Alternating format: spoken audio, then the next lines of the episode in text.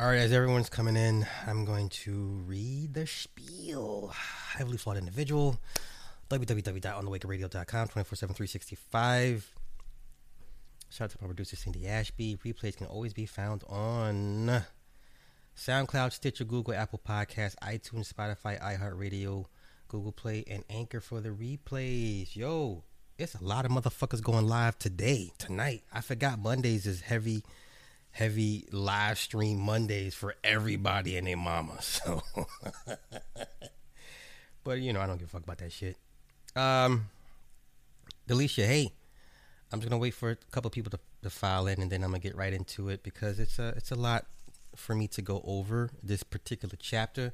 Uh, Mr. Demetrius, thank you. Hey, um, oh, oh, for real, really, Lorville, word. Wait a minute, let me let me open this up a bit. Hold up. Pow. Okay.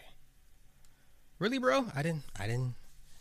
Yeah, yeah, yeah. I mean, shit. It's like, uh, I mean, it's almost like required reading to a certain extent. You know what I mean? Um, do I like pistachio? No.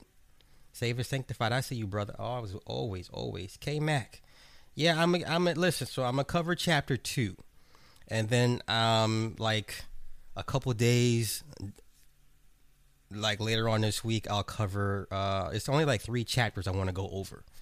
I mean the whole book is a good read but there's three important chapters that for if you ever get into an argument with a with anybody when it comes to the slavery shit you you hit them with these three chapters the the, the, the fight is over okay? So i'm going to equip y'all for those that don't have access to this book. Oh yeah yeah yeah martina you're right um, listen, and they priced it that way for a reason. You know, yeah. This book a few years ago at one point was about four grand on Amazon, and then a few years later it dropped down to a grand.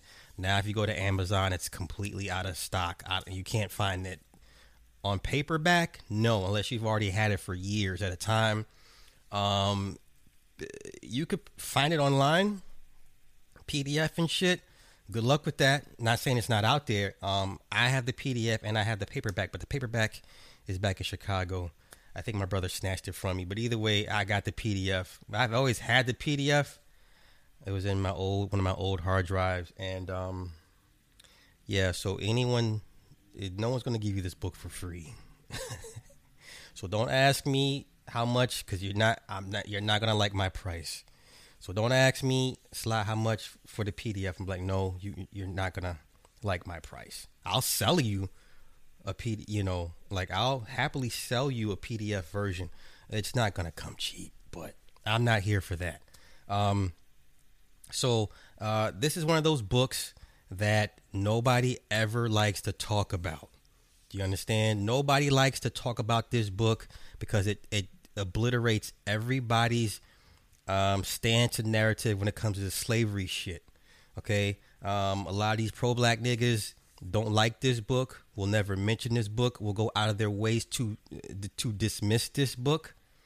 There's this book was not four grand for a reason. You know what I'm saying? That's not that wasn't a mistake. Okay, there's a reason why this book is not available on Amazon.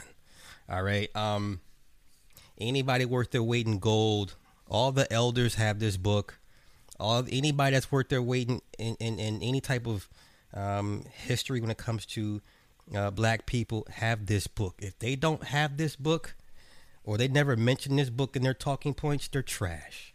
And I'm talking mainly BGS. Now, once again, I personally have nothing against him. I just don't respect him as an elder. He's not my elder. He's produced three failures for daughters to give to men. Okay? He is a product of failure. His life is a failure. His children, his grown children, are failures. Okay? This man has not given you nothing worth anything, nothing worth to society. The same women you critique and you tell these men to watch out for, you've produced three of these some bitches. All right, you've produced three 87s. You've given the world three 87s. Nigga, that's a failure. This book crushes the entire their entire argument. Their entire argument. So all the greats have mentioned this book, all the old heads. Um, so what we're going to do, um, like I said, there's three main chapters. I'll cover chapter two today or tonight rather, and then like a day or two, I'll cover chapters. Uh, I think it's five and five and ten. I forget. I got my notes, but um, hey, I hope he can't hear it because he's full of shit. See, okay, he came up with it's it's it's, smart. He came up with a, a rating scale for women. It's based off gasoline octane ratings. You know, 97 or 97, like it's your gas ratings, right? What's the high octanes? Your 98s, 97s. Those are like the professional women. Your 89s and 90s are mid level, and your 87s are basically your basic your basic rats. You know what I'm saying? So, um, BGS has produced us three rats, three 87s. He tells you right? He's complete and total failure. He's a pro black, right? So that was your first mistake, being a pro black, and still being a pro black at the age of 60. You know what I'm saying? So, um, but let me get into it. Um, this is chapter two. Uh, white slaves. It's not long, but shit. You know, my sister. Hold up. I am. Tee hee hee.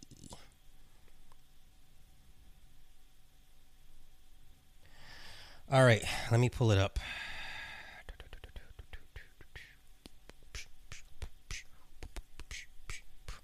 All right, chapter two. White slaves.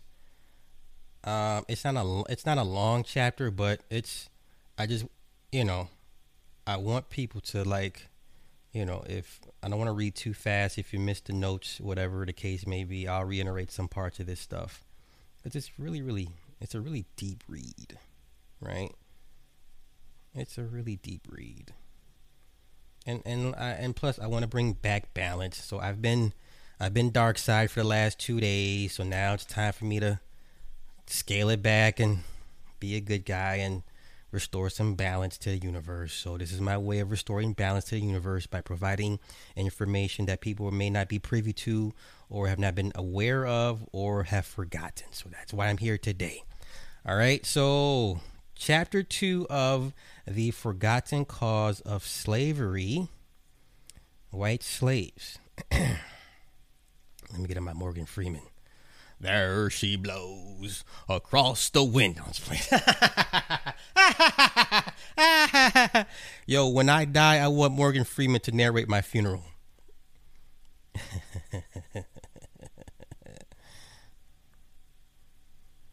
yeah, when when I when I die, somebody resuscitate Morgan Freeman or get his clone and have him narrate my motherfucking funeral.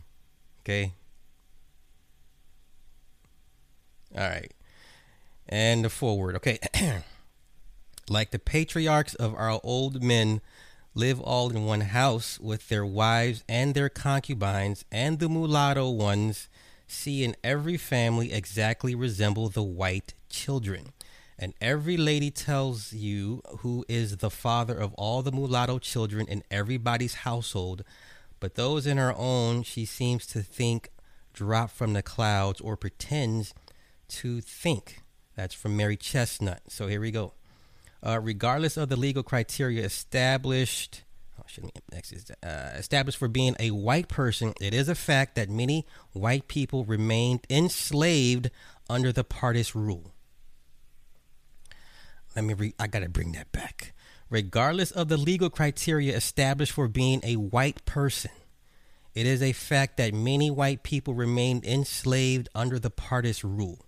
A most telling observation is, uh, is that of Mary Boykin Chesnut, a Southern aristocrat and wife of James Chesnut Jr., U.S. Senator from South Carolina. An entry in her diary for March 1861 reads, uh, and this is where we get the foreword I just I just read. I'm not going to read it again. And she says, "Okay, Particularly note- noteworthy is her choice of the word exactly. Imagine how it must have been for plantation mistresses to see day in and day out white slave children who look the same as their own white children. Worth noting here is that when Ben Ames Williams edited Chesnut's diary for publication in 1905, he changed the word exactly to the word partly. From the wording of the original quotation, one may infer that it was quite common in antebellum households to have white children and white slave children who all looked like each other. Other accounts of white slaves were published during or after the Civil War. Reverend John Aughey lived in the South for 11 years and had both white and black congregations. He told of preaching to slaves, some with red hair and blue eyes, a third of whom were just as white as he was. Dr. Alexander Milton Ross attended a slave auction in New Orleans where many of the slaves were much whiter than the white people who were there. In Lexington, Kentucky, Reverend Calvin Fairbank described a woman who was going to be sold at a slave auction as one of the most beautiful and exquisite young girls one could expect to find in freedom or slavery. Being only 164th African, 164th, she was 164th African.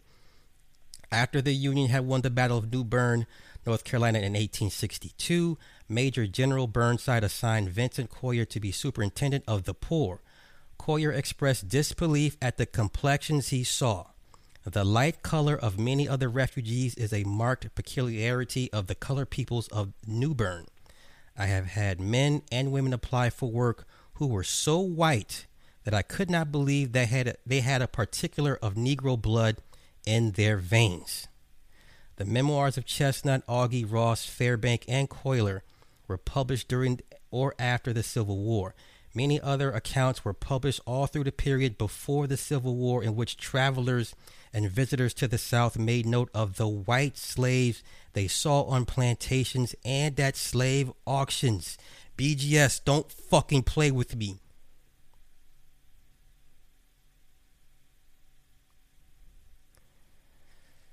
This is the same man that says you're the result of slave breeding. All right, I'm sorry. Let me get back on. Let me get back on course. All the accounts which follow were readily available to antebellum readers uh, in the North. John Ferdinand Dalziel Smyth was an Englishman who visited America during the early 1770s and had his memoirs published in 1784. While in Maryland, he took notice of female slaves who are now become white by their mixture. There are at this time numbers of beautiful girls, many of them as fair as any living, who are absolutely slaves in every sense. Another 18th century traveler was Jacques Pierre Brissot de Warville, a Frenchman who came to America in 1788. While visiting a school for Negro children in Philadelphia, he saw an octoroon who it was impossible to tell from a white boy.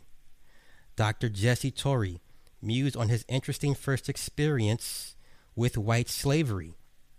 His book, published in 1817, contains the following account. While at a public house in Fredericktown, Maryland, there came a decently dressed white man of quite a light complexion in company with one who was totally black. After they went away, the landlord observed that the white man was a slave. I asked him with some surprise how that could be possible. To which he replied that he was a descendant by female ancestry of an African slave. He also stated that not far from Fredericktown, there was a slave estate on which there were several white females uh, of as fair and elegant appearance as white ladies in general, held in legal bondage as slaves.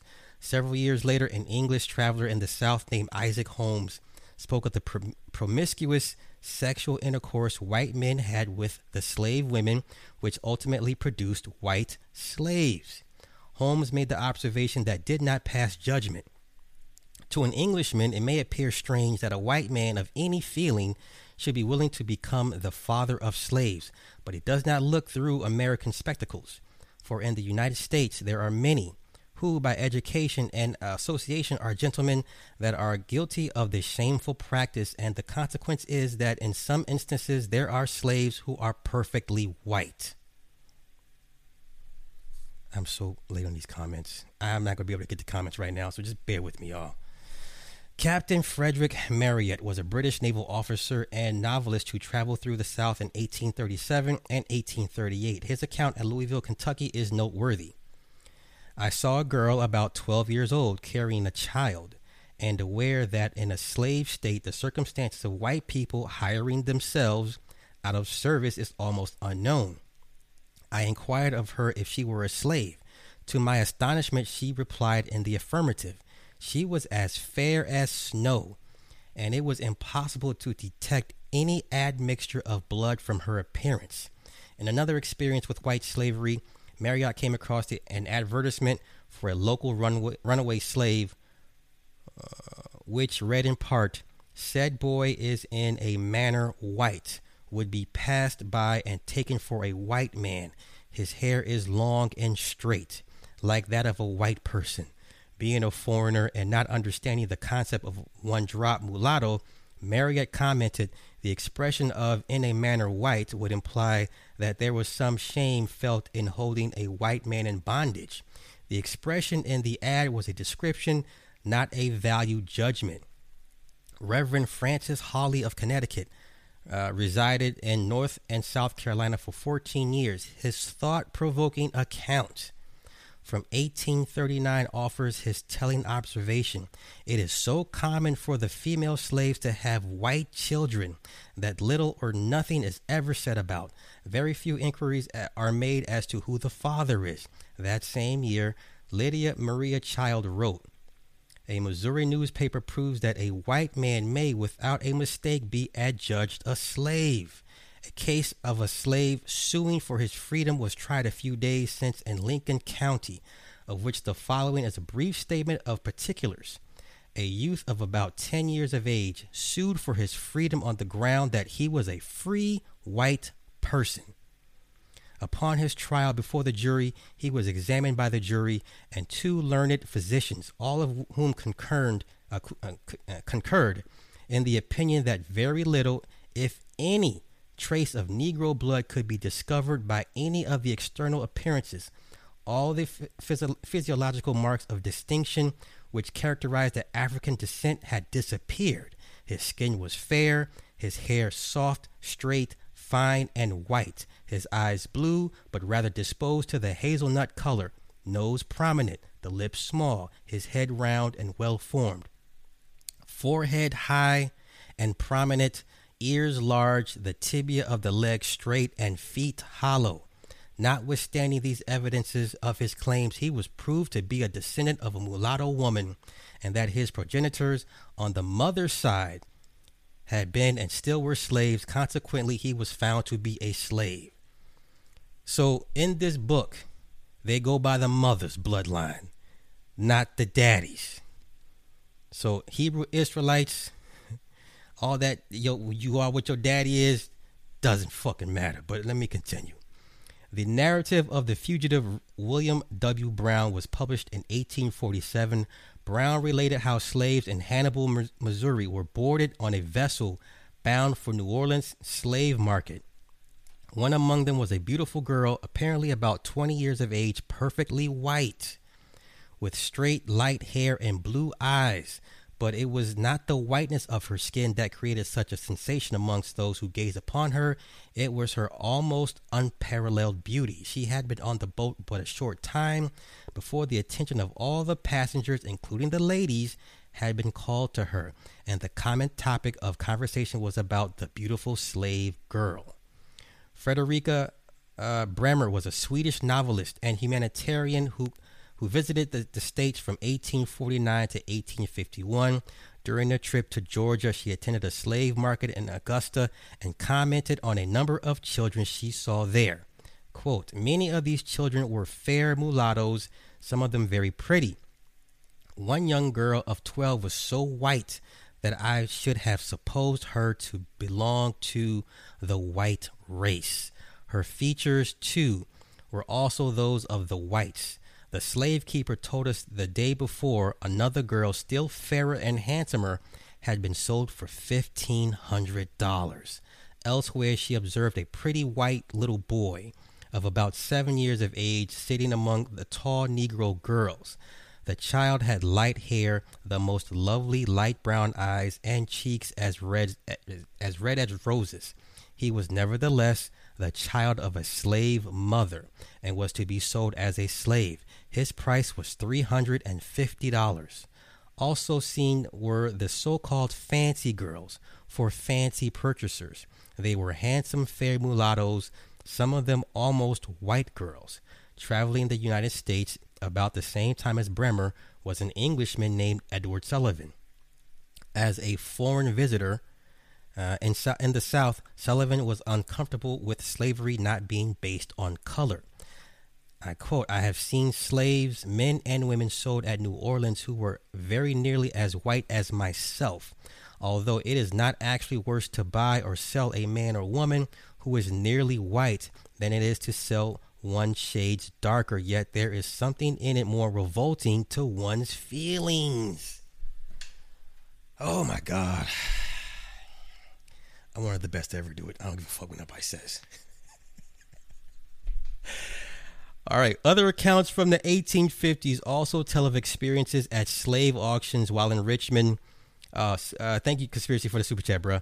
Uh, while in Richmond, an English barrister named uh, Charles Richard Weld observed a woman and her two little children being offered for sale.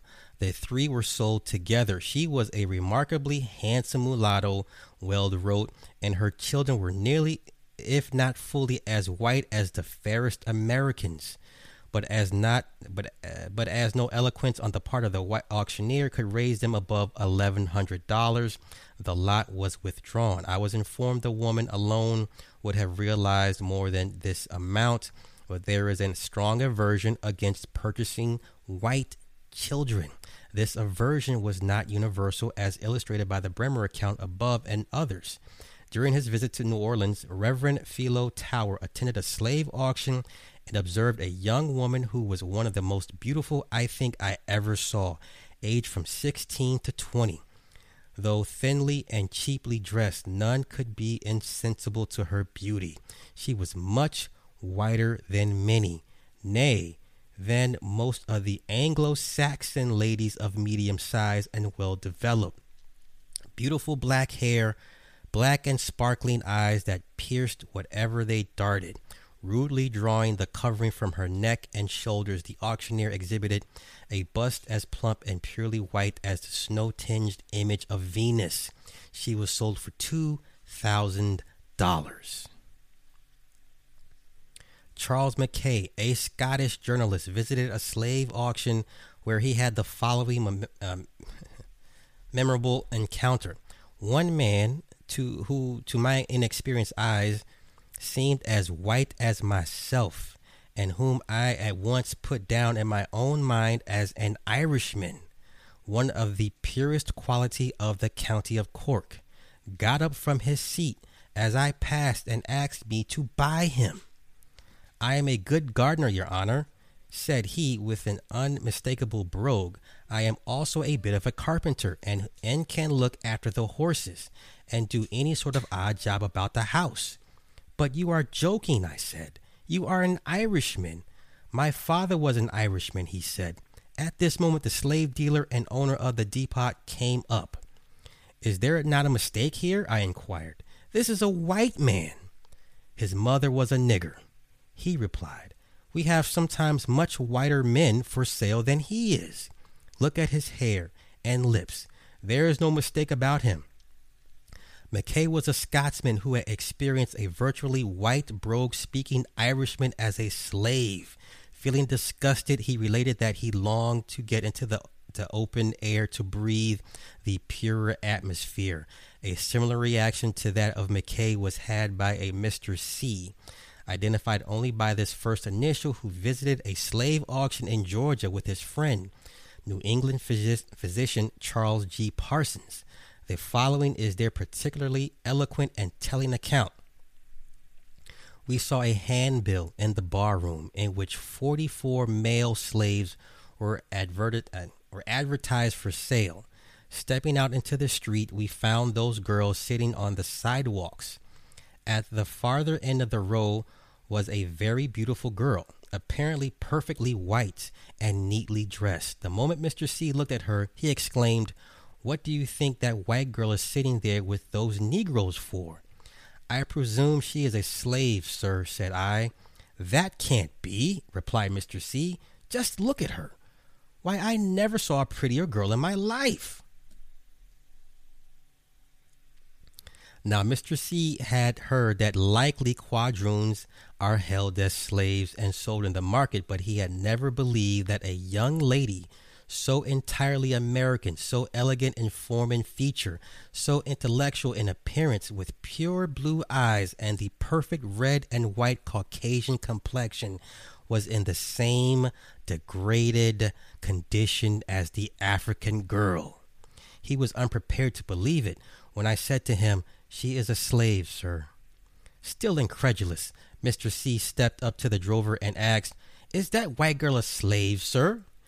That's not a white girl, she's a nigger, sir, replied the drover. What do you ask for her? inquired Mr. C. I was offered eighteen hundred dollars for the last night.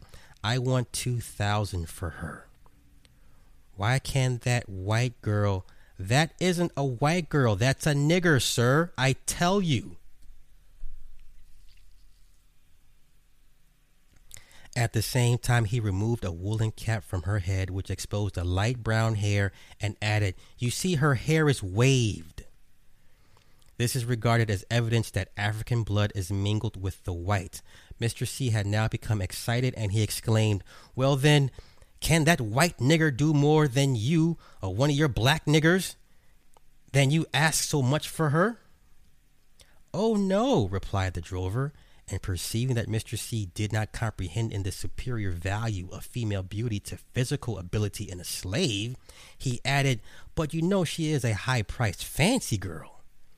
By heavens, Mr. C replied, T is this bad, and turning me with his clenched hands raised towards the heavens, he added, I will never say another word against abolitionists so long as God lets me live. With so many white slaves throughout the South, it is not surprising the curiosity would exist as to their ability to escape North and their pass into white society. Such an inquiry was made by Frederick Law Olmsted, a reporter for the New York Times who traveled extensively throughout the slave states. During a visit to the plantation in the spring of 1854, he recorded a dialogue he had with two overseers. One of them pointed out a slave girl while she was working in the field and said, that one is pure white. You see her hair. It was straight and sandy. It was not uncommon, he said, to see slaves so white that they could not be easily distinguished from pure blooded whites. Now, said I, if that girl should dress herself well and run away, would she be suspected of being a slave? I could see nothing myself by which to distinguish her, as she passed from an ordinary poor white girl. Oh, yes, you might not know her if you got to the north, but any of us would know her. How? By her language and manners. But if she had been brought up as a house servant, perhaps not in that case. The other thought there would be no difficulty. You could always see a slave girl quail when you looked in her eyes. Olmsted also took note of the white slaves in a group of people color he saw in Richmond who were dressed in Sunday finery. Nearly a fourth part seemed to me to have lost all African peculiarity of feature. Uh, there was there was no indication of their belonging to a subject race, except they were invariably gave way to the white people they met. As explained earlier, the term mulatto could be used to denote a person who even looked white in appearance. The term quadroon or quatroon, even though literally means one who was three fourths white, when used in New Orleans could mean the same thing. Visitors to that city commented on the virtual whiteness of many of the so called quadroons. Isaac Holmes, an Englishman who traveled in America for four years, recollected though although the term quadroon would infer a person of three fourths white extraction, yet all between the color of a mulatto and a white acquire in New Orleans this appellation. Some indeed are to all appearances perfectly white. George William Featherstone left from Maryland and toured throughout the slave states. He also saw the New Orleans quadroons. A woman may be as fair as any European and have no symptoms of Negro blood in her. Featherstonhaugh also stated, but if he can be proved that she is she has one drop of Negro blood in her veins, the laws do not permit her to contract a marriage with a white man, and as her children would be illegitimate, the men do not contract marriages with them. Reverend Philo Tower from the New England wrote, uh, The life of a mulatto girl, or a quadroon, as they called, with some having clear, beautiful white skin with rosy cheeks, making the very perfections of loveliness and beauty forbidden by the rules of society to hold rank above the lowest black slave. The actor George Vandenhoff said of the New Orleans quadroon, some of them showed no tinge of their descent at all, but could boast complexions not blondes, certainly, but of Anglo American whiteness. Yet all of these girls had in their blood the faint, the fatal taint of Africa's sun, though in some it was diluted by admixture to an infinitesimal point that required the nicest eye to detect it, if indeed it could be detected at all. Although the first person's eyewitness accounts of white slaves throughout the South have an element of redundancy running through them, it is imperative to keep in mind that they were all contained in books which were readily available to antebellum readers in the North. Travel accounts made for popular reading, and these books, many of them by famous writers of the day, were no doubt read to the great extent. White slaves, as seen through the eyes of others, brought the issue of white slavery to the awareness of many Northerners who would not have known or been conscious of it otherwise. In addition to travel accounts of white slaves, newspaper advertisements for white runaway slaves made the issue of white slavery that much more real. Although originally appearing in newspapers in the South, they were also collected and published in abolitionist and other literature in the North, literature that was particularly geared toward people interested in ending slavery.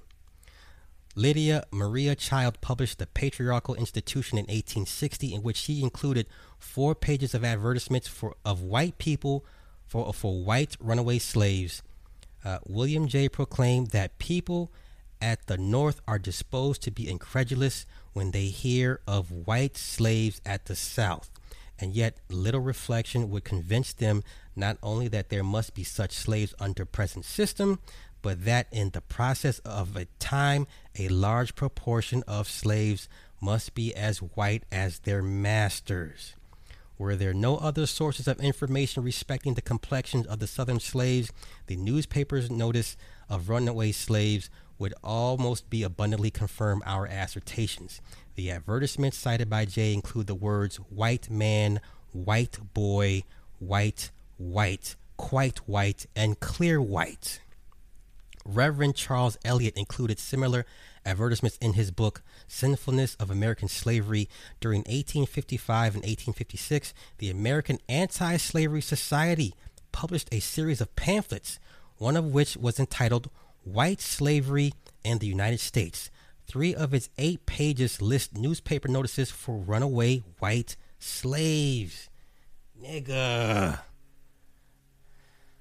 Let me get before I finish this chat this this chapter. This is insane. I haven't read this book in decades. Let me get to these comments. I'm sorry. I'm sorry.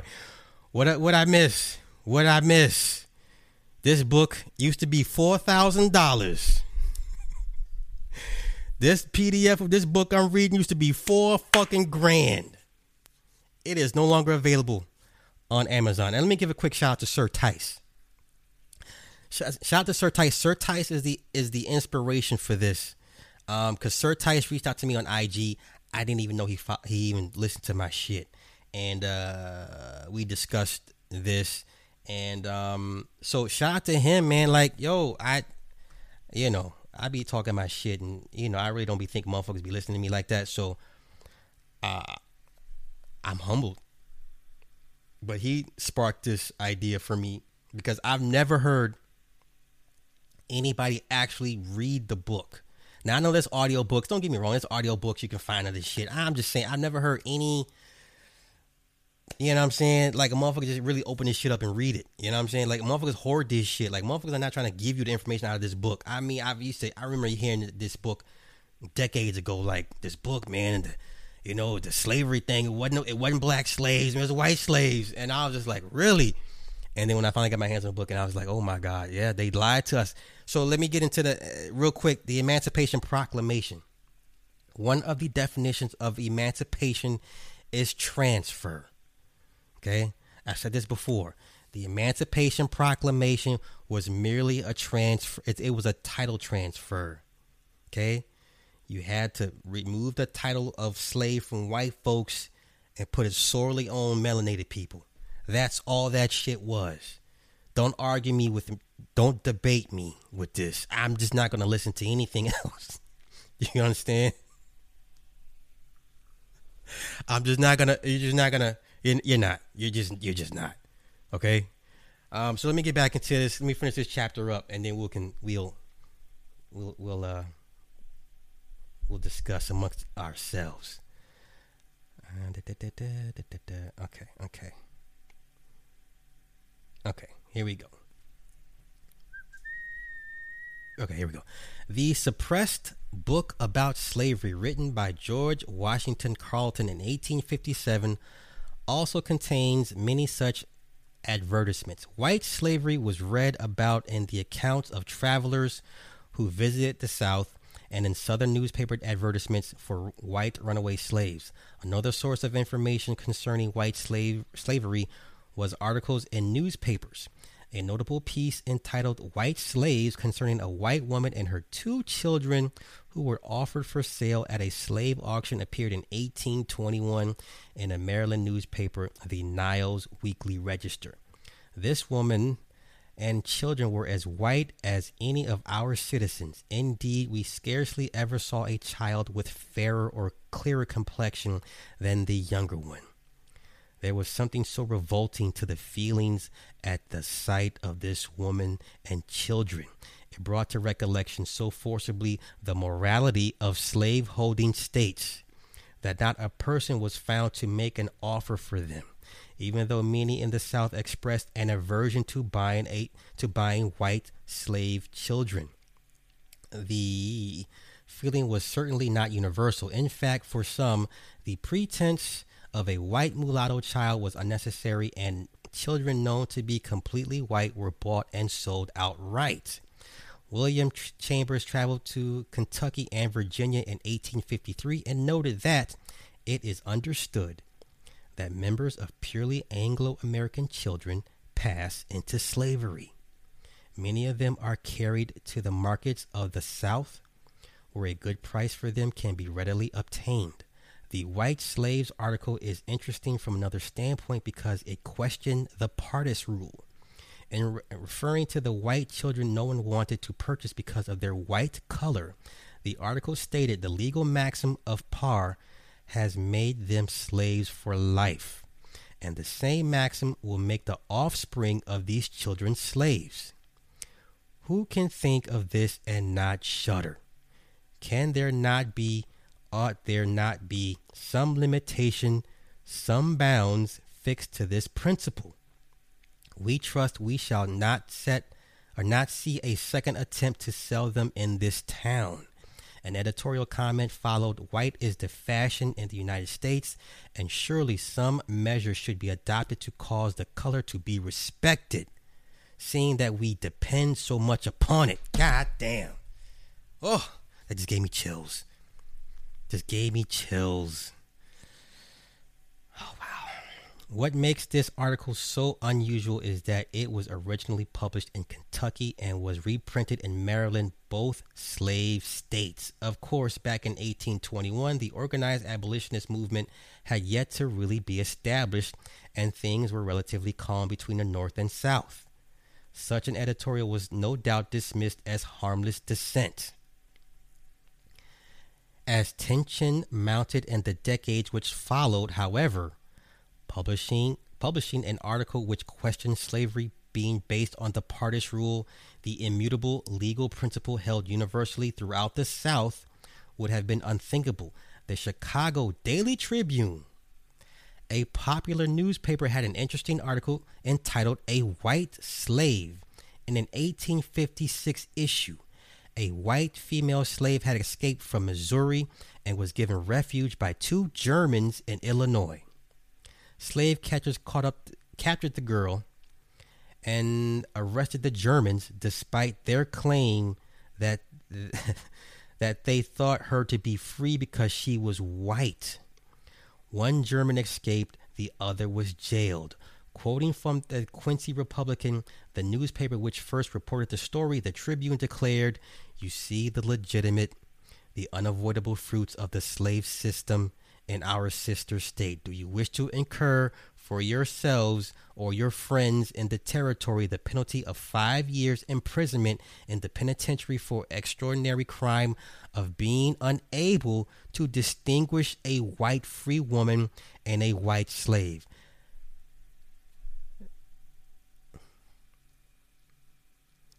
They would send you to prison because you couldn't tell the difference.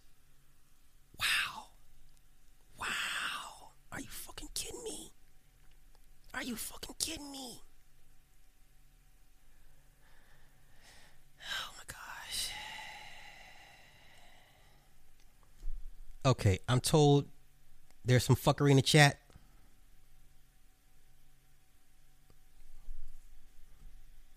Is there some fuckery in the chat? I'm told there's fuckery in the chat. We are here to learn together as a people.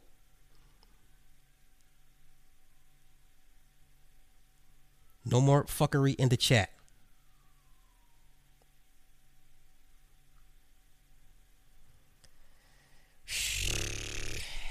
Good grief.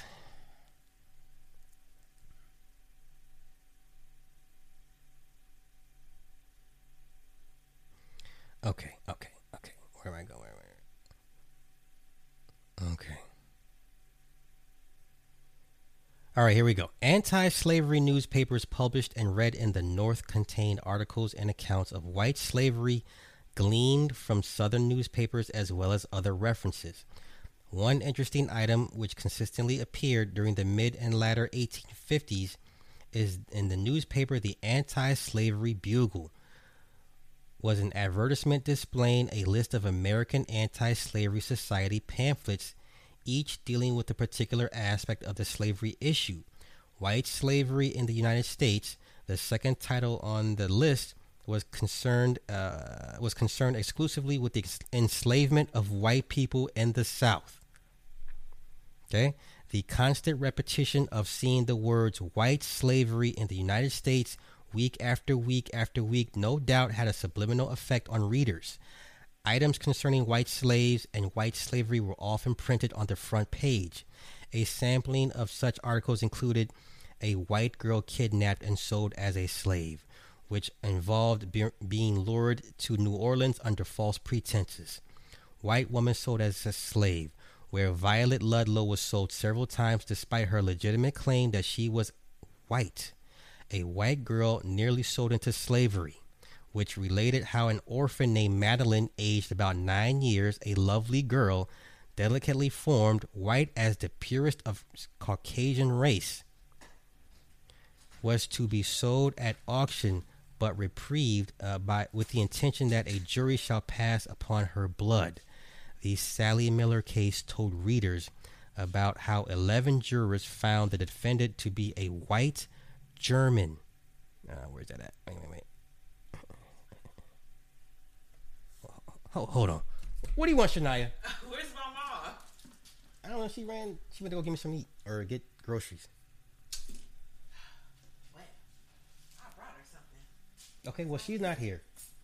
Well, I guess I'll keep it. Okay. Bye. Eh. City girls leaving the building, y'all. Say bye. Bye, y'all. All right.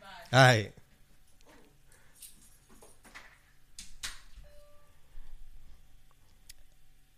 My stepdaughter is a real live city girl. For real. I have JT and Caresha, you know, like right there.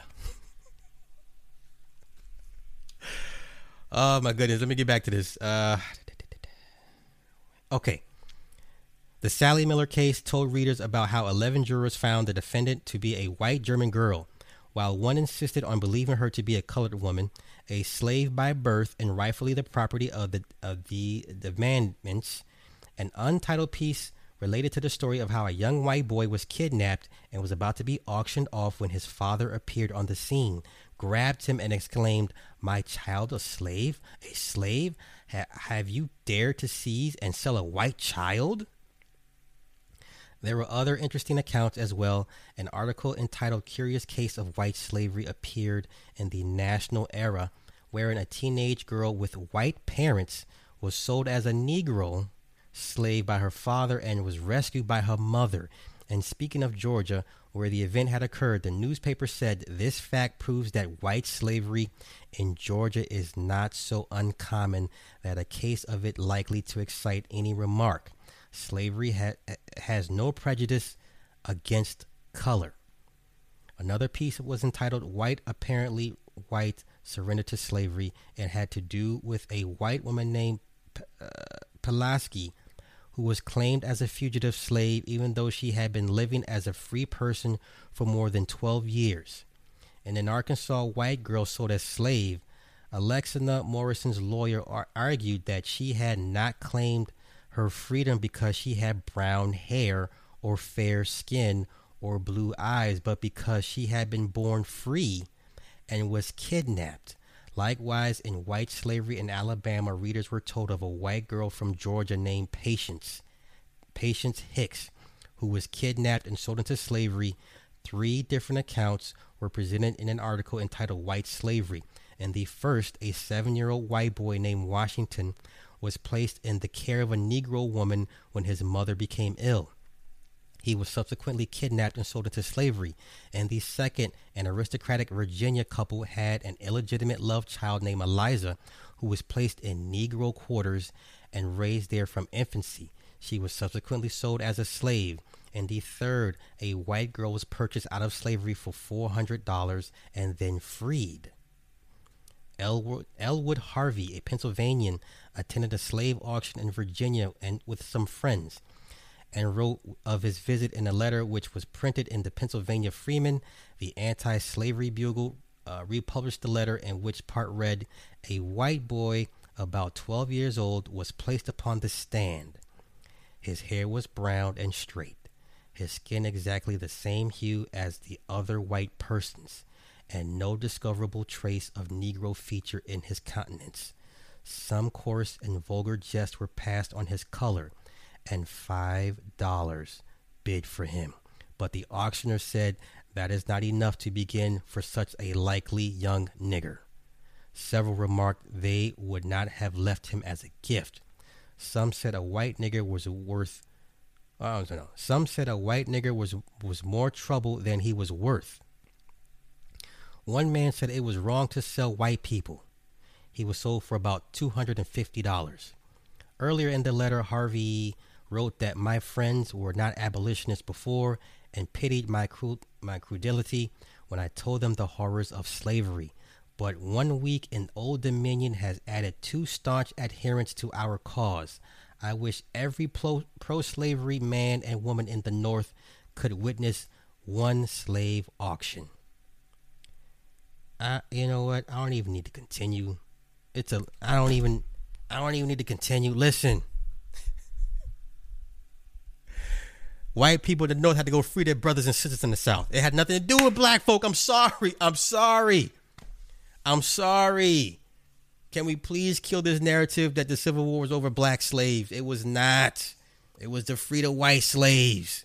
Okay? White folk in the North was not having that shit. You understand? Okay? Whew, that was a long read, but that was chapter two, and then like I think tomorrow and the next day I'll cover chapters. Five, it was some interesting chapters that I really wanted to touch on, so let me look it up. It's a deep, deep, deep, deep read. Okay, so we did chapter two, white slaves. We're going to cover. Oh, we're going to cover chapter one, what constitutes a mulatto, and in that chapter they actually give you numbers of slaves brought in, right? And then we'll cover uh chapter. Let me see. We'll cap. We'll, we'll cover chapter six, the new white slaves. This is a fascinating read. Fascinating, fascinating. This book was it was priced at four grand. Don't ask me to even know. You're not. I'm going. I'm going to give you a price, and you're not going to like it. Okay. You're gonna you're gonna email me in the back end. Slide how much for the for the PDF? You're not gonna like my price. You're not gonna like my price. So don't even don't don't even ask me. Okay. So if the book was worth at one point the book was worth four grand, it went down to a grand. Now you can't find this shit. Now how much you think I'm gonna sell it to you for? What information does this book have that changes the narrative? What do you mean? What? Okay, well, I, okay, I get which, why you're asking.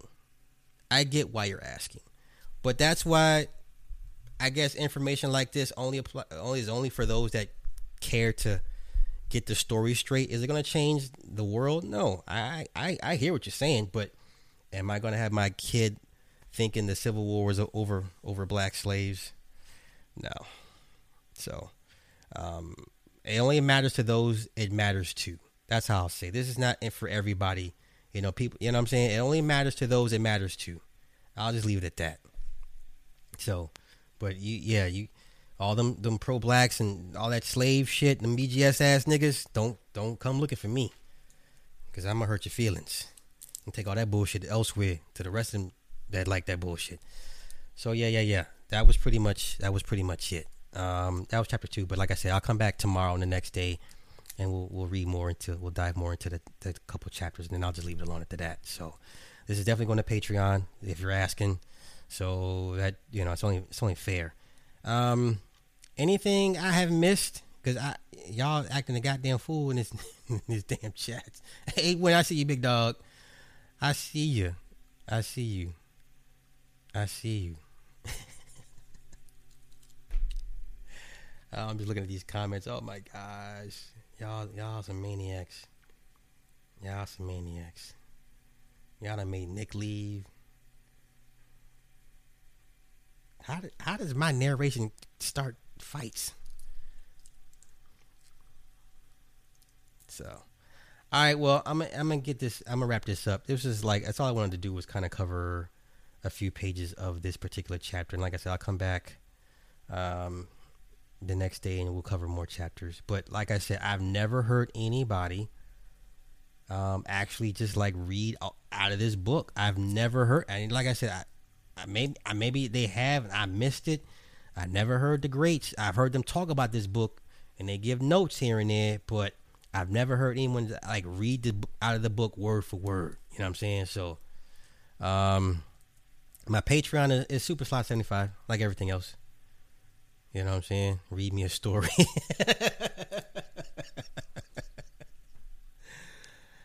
yeah, yeah, yeah, yeah. Yeah, yeah. It, like I said, those that want the knowledge and it matters to them, it, it, it it'll find its way to them. You know what I'm saying? So, um, yeah, yeah, yeah. Have I listened to that Silk? Nah, I've heard good things about it though. So, um, Nah, it ain't gonna be. I mean, if you're a Patreon member, yeah, but this is going straight to Patreon. Like I, this I will never release. I'll never put this motherfucker out for free. You kidding me? This is you going to pay for this shit, like behind the paywall, but like like that. Um, yeah, go ahead and get out of here. Enjoy the rest of y'all night, and uh, we'll be. I'll be back in the next day or two to cover more chapters out of this fascinating, fascinating read. Like I said, it's not available on Amazon. You can probably find it somewhere online um, you know, but don't ask me for no. Not gonna like my price. Do me a favor on your way out, hit the like button, as I uh, read your spiel. Heavily flawed individual uh, on the Wake Up Radio, www.onthewakeupradio.com. Shout out to my producer Cindy Ashby. I got this motherfucking lucky, ch- uh, just goddamn Jolly Rancher. Um, replays can be found on SoundCloud, Stitcher, Google, Apple Podcasts, iTunes, Spotify, iHeartRadio, Google Play, and Anchor for the replays. Yeah. All right. Y'all have a good night. Peace.